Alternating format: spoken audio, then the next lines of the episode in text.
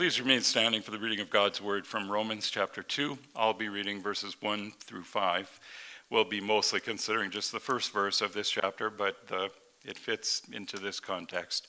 Therefore, you have no excuse, O man, every one of you who judges, for in passing judgment on another, you condemn yourself, because you, the judge, practice the very same things.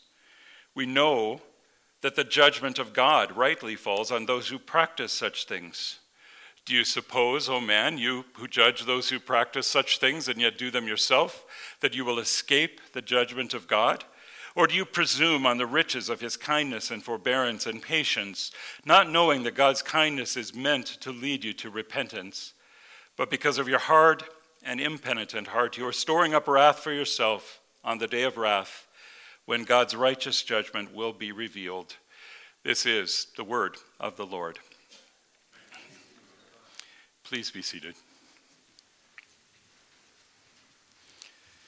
I mentioned last Sunday that sometimes you're trying to sort of think ahead and give a title to a sermon early in the week when that order of worship needs to go out and people need to be aware of what's happening. Um, the title that shows up in the bulletin even this morning was Judge Not. Um, as I worked through this and, and I went through it, I went through it again, I went through it again. And by the third go around, I decided that Judge Not probably is more appropriate to next week, although we'll get there. Um, and so I chose this title We Have Met the Enemy. Some of you may know the reference that that applies to, not in its original form, but in its later form, and we'll get there eventually as we go through Romans chapter 2, verses 1 to 5. But let's start here. Luke chapter 18, verses 9 through 14, Jesus, we're told, told this parable to some who trusted in themselves that they were righteous and treated others with contempt. That's the audience. Here's the parable two men went up into the temple to pray, one a Pharisee and the other a tax collector. The Pharisee, standing by himself, prayed this God, I thank you that I am not like other men, extortioners, unjust, adulterers, or even like this tax collector. I fast twice a week. I give tithes of all I get. of course, there's more to the story, and we will come back to it. But holding that in the back of our minds, or maybe at the front of our minds, as a certain amount of context for what we're about to talk to, let's go back to Romans chapter 2, verse 1, where the Apostle Paul wrote, Therefore, you have no excuse, O man, every one of you who judges. And as always, whenever we find a therefore at the beginning of a verse or a chapter or a section of Scripture, it requires a backward glance at the text that we've already considered. So even though we went over the last part of Romans 1 with some thoroughness last Sunday and the week before, we need to go back to it again. Even Romans chapter 1 verse 18 where we read for the wrath of God is revealed from heaven against all ungodliness and unrighteousness of men who by their unrighteousness suppress the truth. Now they stand accused of suppressing the truth in their unrighteousness because verse 19 of Romans 1 tells us what can be known about God is evident, it's plain to them because God has shown it to them. So if you have any inclination whatsoever to look at the world around and to say, well, yeah, I mean, lots of people look at the sky and the clouds and the mountains and the trees and they don't see the eternal power and divine nature of God. I don't think Paul got this quite right.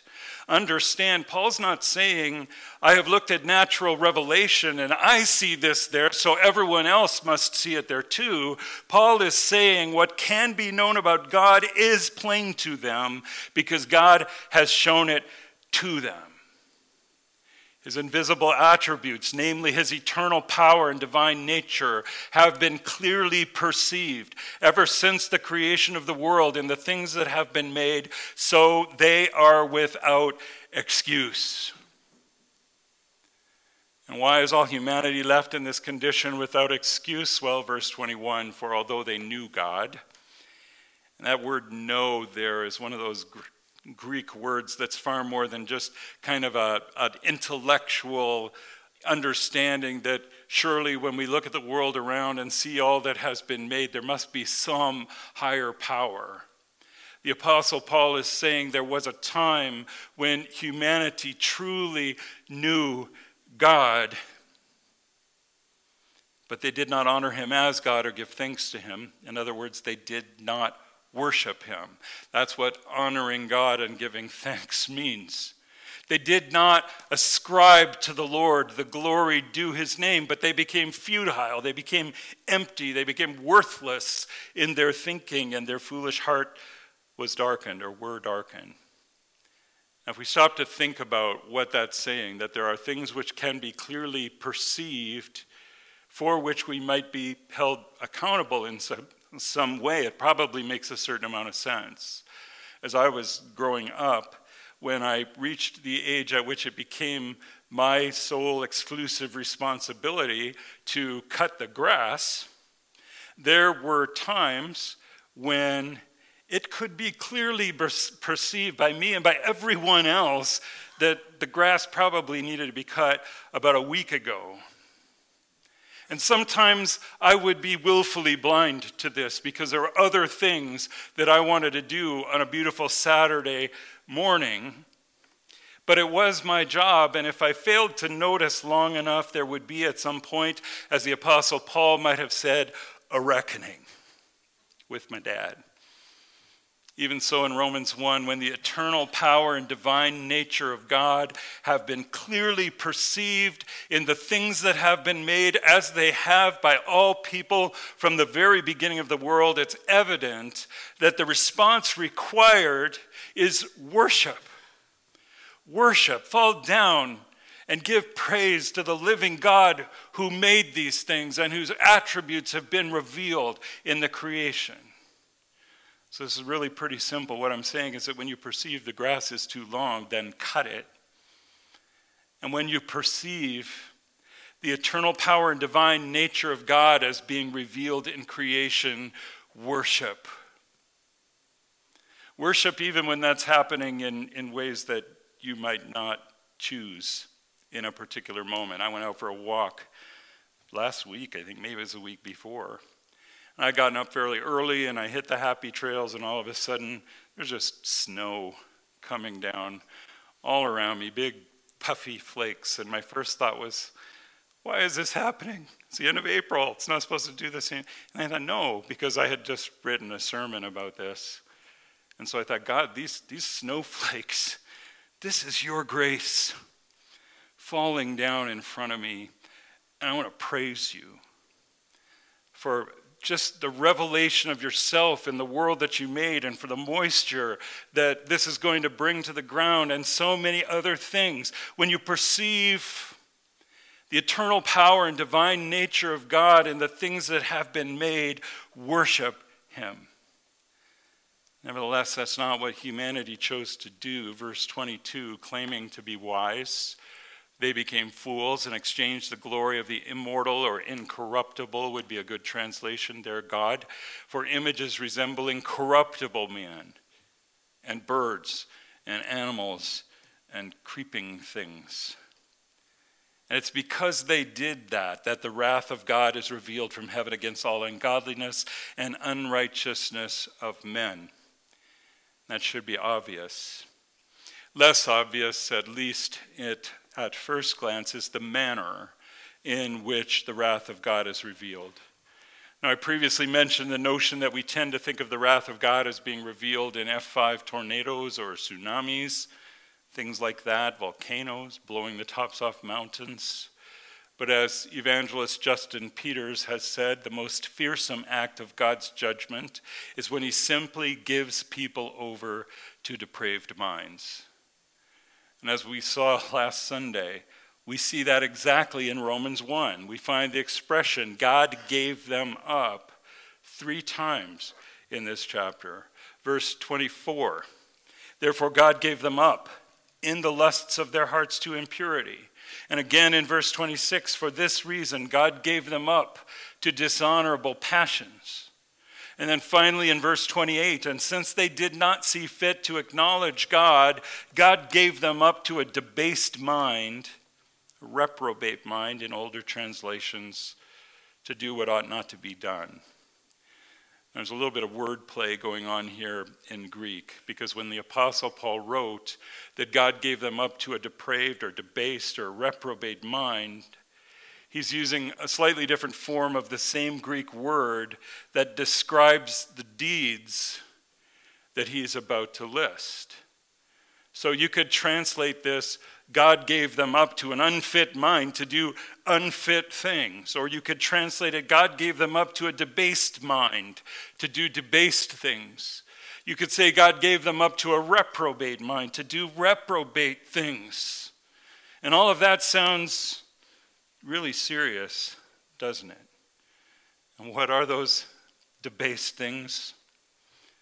Well, we're left to extrapolate from the list of characteristics, and this is a partial list of characteristics that we find in verses 29 to 31. They were filled with all manner of unrighteousness. That's how we know this is a partial list, because we wouldn't have to work very hard considering all manner of unrighteousness to add to the characteristics that follow. I want to be clear. I think I said this before, but the list that follows, these are not verbs. They're adjectives. They describe not some individual act of some individual person at some particular moment in time.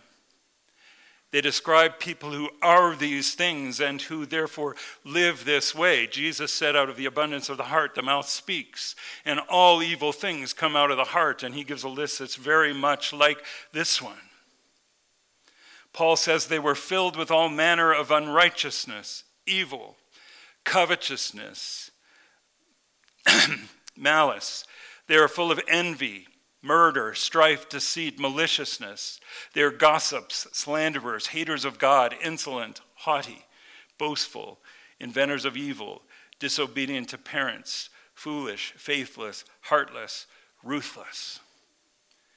So if you hear somebody going on about all the really depraved and reprobate and evil things that are included in Romans chapter 1, remember they also include disobedience to parents and envy and gossip and slander and such things. And if you put this list all together, generally speaking, these are not the kind of people that we would choose to have as neighbors. The thing is, that's a sentiment to which a certain Pharisee in Luke chapter 18 would doubtless have uttered a very, very hearty amen. I don't want to live next door to people like that. And maybe we're tempted to say amen just like the Pharisee. And maybe we're tempted even to pray, God, I thank you that I'm not like other men, that I'm not like that guy. Extortioners, unjust, adulterers, this tax collector. But here's the problem whether or not we would choose such people for neighbors, we have such people for neighbors because we are such people as neighbors. Remember the therefore at the beginning of Romans chapter 2? Therefore, you have no excuse, O man. Every one of you who judges, every one of you who ever looked at another person and thought, well, I'm glad I'm not like that guy. You have no excuse. For in passing judgment on another, you condemn yourself because you, the judge, practice the very same things. Now, what things? Well, all the things that we've been talking about, those things that we're so happy to find fault with in others, those things. Now, that's not to say all the things and not all the time. Nowhere does Romans 1 suggest that everyone in the world is as bad as he might possibly be. And that applies to everyone. We were watching a little bit of a show that portrayed Adolf Hitler as a historical figure, and in all of the terrible, terrible, terrible things, he apparently was very kind to animals. So, not even Adolf Hitler was as bad as he could possibly be. And the fact of the matter is, if everybody in the world was as bad as they could possibly be, there would be no world. If every member of the human race was as evil and wicked as our hearts have the potential for us to be, there would be no human race. Because as we noted last Lord's Day in Romans 3, verse 23, all have sinned and fall short of the glory of God. All. All have sinned. Which is to say that these things, and even the capacity for all these things, envy, murder, strife, deceit, malice, gossip, slander, haters of God, insolent, arrogant, boastful, inventors of evil, foolish, faithless, heartless. All of those things can be found in every human heart. They are all present within every one of us. No one, not even one, as Paul will say in Romans chapter 3, can ever stand before God or before man and say, That right there, that does not apply to me. I'm not like that. Because we're all like that. All have sinned and fall short of the glory of God. So not only are we without excuse for not for knowing God and not worshiping him as God, we're also without excuse every single time we judge another because as the apostle says, you who judge practice the same things. There's differences of opinion on whether Paul's still talking here to and about the Gentiles who might have some sense of right and wrong based on conscience, or if he's now introducing the notion that the Jews had that they were acceptable to God just by virtue of who they were. I'll mention this next week. I think he's talking about both. I think he's talking about those of us who might have some innate sense of honor, whatever we call it, where we just want to say, well, you know, I'm not like that. I'm not that kind of person. And I think he's talking about religious people, Jews in his day, but Christians today, who want to take the word and apply it, but not to themselves, only to others. And it's a complex matter we'll come back to next Sunday, and it may leave us just wanting to retreat to Matthew 7, verse 1, where Jesus said, Judge not, that you be not judged, because that would be kind of easy. There's another place where he said, you know, if you want to see clearly to take the, the beam out of your brother's eye, take, take the splinter out of your own first, and then you will see clearly to do it. The thing is, splinters, you ever had something like that in your eye? Piece of broken glass, wood splinter, piece of dirt from a sandstorm. If somebody comes along and helps you remove that, you will be grateful. Trust me on this one. All Jesus is saying is not, don't help someone who's in that position. He's just saying, be sure you're open to being helped yourself when that happens. With the measure you judge, you will also be judged. I also find it interesting that judge not that you be not judged seems to be the one verse that almost every English speaking person in the world can quote verbatim. And we're happy to do so every time someone points to a scripture that actually convicts us of some sin in our life. You want to point to a scripture that's talking about some other guy? Yeah, sure. I'm on board. But when you get to that thing in my life, well, judge not.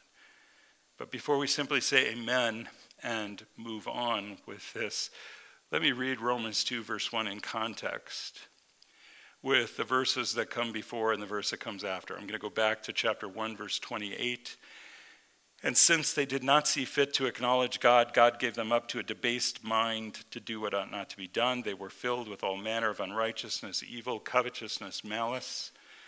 They are full of envy, murder, strife, deceit, maliciousness.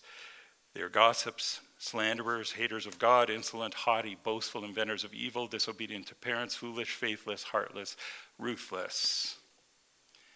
Now, here's the immediate context to our verse, Romans 1 32. Though they, and again, as we'll point out later in the verse, they means we, though they know God's righteous decree that those who practice such things deserve to die, they not only do them, but give approval to those who practice them. Again, that's a text that's been given a very narrow interpretation as if it applied to something that comes up halfway back through the passage. It comes up to all of this. It doesn't matter if you're talking about issues of human sexuality, it doesn't matter if you're talking about disobedience to parents.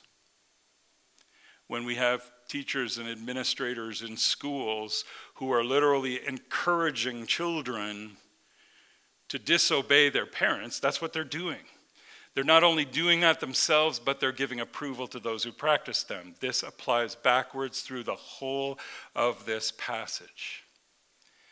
And then our text Therefore, you have no excuse, O man, every one of you who judges, for in passing judgment on another, you condemn yourself, because you, the judge, practice the very same things, the very same things that Paul just talked about. The very same things that we know not only by Scripture, but also by conscience, are worthy of death. And then this in the very next verse, Romans 2, verse 2, we know that the judgment of God rightly falls on those who practice such things. Now, my point here is that the Apostle Paul just spent the last 15 verses of chapter 1, and he will spend almost, well, the rest of chapter 2 and most of chapter 3 doing exactly what most people would describe as judging. Bringing the word of God to bear on the sins of the people. So, was he disobeying Jesus? Jesus said, Judge not that you be not judged. Was Paul being disobedient to Jesus when he did this? When he said there are all these different categories of sin and people who fall into those sins, and we know that those who do such things are worthy of death. Was he too without excuse? Let me borrow a phrase from him may it never be. Paul was writing under the inspiration of the Holy Spirit. And the key here is in those words God's righteous decree in chapter 1, verse 32, and the judgment of God in chapter 2, verse 2. See, Jesus and Paul and everyone else who ever wrote in Scripture and said, don't, don't judge. Well, they're not talking about applying the Word of God, generally speaking, across the board, not only to others, but also to ourselves. They're talking about the kind of judgment that was being practiced by the Pharisee in the parable that we started with. You all thought that I forgot about that, didn't you? But quickly, let's go back to Luke 18. Remember in the parable, the Pharisee standing by himself prayed thus God, I thank you that I am not like other men, extortioners, unjust, adulterers, or even like this tax collector. And there's a sense in which we should be glad that not everybody is an extortioner or an unjust or an, adul- or an adulterer or a tax collector. Imagine if the government had access to universal tax collectors. I fast twice a week. I give tithes of all I get. But notice what he's doing and what he's not doing. He is holding himself up to the standard of other men, and especially those men that he perceives to be evil. God, thank you that I'm not like those folks. They're, they're bad. I wouldn't want to be like that. And I'm thankful that I'm not. What he's not doing is holding himself up to the standard of God's holiness, which is exactly what he ought to have been doing. And it's so easy for us to behave the same way when we come to a passage like Romans 1. We read, of those wicked, wicked people who failed to worship God acceptably with reverence and awe, who were then given over to all manner of unrighteousness. And we read about what that looks like in some of their lives, and we say, God, I thank you that I am not like them. And God says, but that was never the goal. The goal was not to not be like them. The goal was to be like me. And by that standard, the standard of God's infinite holiness, well, all have sinned and fall short of the glory of God. All. Everyone.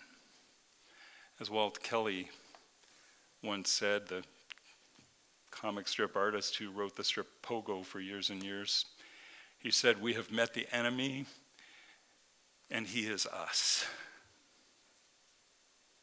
So let's be careful as we continue on in the book of Romans, because there's always going to be a tendency to take the graceful parts, the good parts version of Romans, and apply those to ourselves. Isn't it wonderful?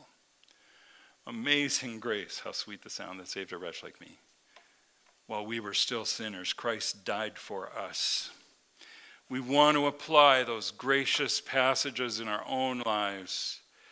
But when we hear the judgment parts, and there's plenty of them still to come, we have this tendency to apply those to others. And we need to apply them to ourselves first. Remove the beam from your own eye, and then you will see clearly to take the splinter out of your brothers. Because in passing judgment on another, you condemn yourself, because you, the judge, practice the very same things, and we know that the judgment of God rightly falls on those who practice such things. So if you were here last week and you heard what I said about those verses in the middle of Romans chapter 1, and you went out saying, Amen and Amen, I really hope so and so was listening. He really needed to hear that. In other words, God, thank you that I'm not like other people. Then you completely missed the point. Because it was the tax collector who got it right. The Pharisee went up to the temple to pray. That's a good thing. He started off with thanks. That's a good thing. But he was looking around at the people around him and saying, Thank you, God, that I'm not like that. I know I have my faults, but, you know, not as bad as those guys. The tax collector didn't look around to see if he could find someone more sinful than himself. He could have. There's nothing in Scripture to indicate that this man's life was particularly reprehensible. People hated tax collectors on general principles, but they weren't all totally evil people. There were Pharisees who were worse than them. But this guy didn't come in and start looking around to see if he could find someone more sinful than himself. And I can't emphasize this enough. Nor did he look at the Pharisee who was standing some distance away and say, you know what, God? I thank you that I'm not like that judgy hypocrite over there. I may not be a Pharisee, but, you know, I'd rather be a tax collector than to be like that. He didn't look around at all. He would not even lift up his eyes to heaven, but beat his breast, saying, God, be merciful to me, a sinner. In other words, the tax collector did not judge others, and he did not judge himself by others. He simply stood under the judgment of God, and then he repented. And here's the end of it Jesus said, This man the despised, hated tax collector. If you're Dutch and you're old enough, or you have parents or grandparents who have told you stories, tax collectors were the quislings of first century Palestine. They were the traitors. They were the ones who sold out to Rome. But this quisling, this tax collector. He's the one who repented, and because he repented, he went down to his house justified rather than the other. For everyone who exalts himself will be humbled, but the one who humbles himself will be exalted. Because the grace of God is not for people who deserve it. If God's grace was for people who deserve it, no one would ever receive God's grace. And when God gives his grace to us, and we say, well, I'm going to withhold it because those people don't deserve it, we don't understand grace at all then. No one deserves grace. But God gives his grace, mercy, and forgiveness freely in Christ Jesus to all who recognize the reality that they cannot earn it or deserve it. I tried to emphasize a little bit when I was reading through the form for preparation that line that says, We do not come to this supper as though we were worthy in ourselves. We come testifying that our only hope, our only worthiness is found in Christ alone.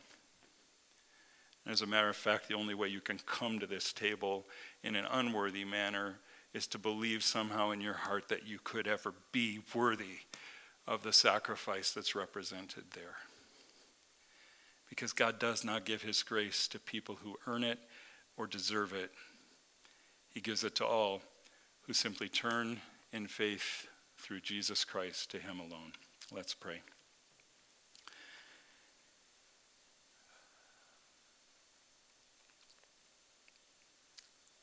Father in heaven, forgive us our trespasses as we forgive those who trespass against us.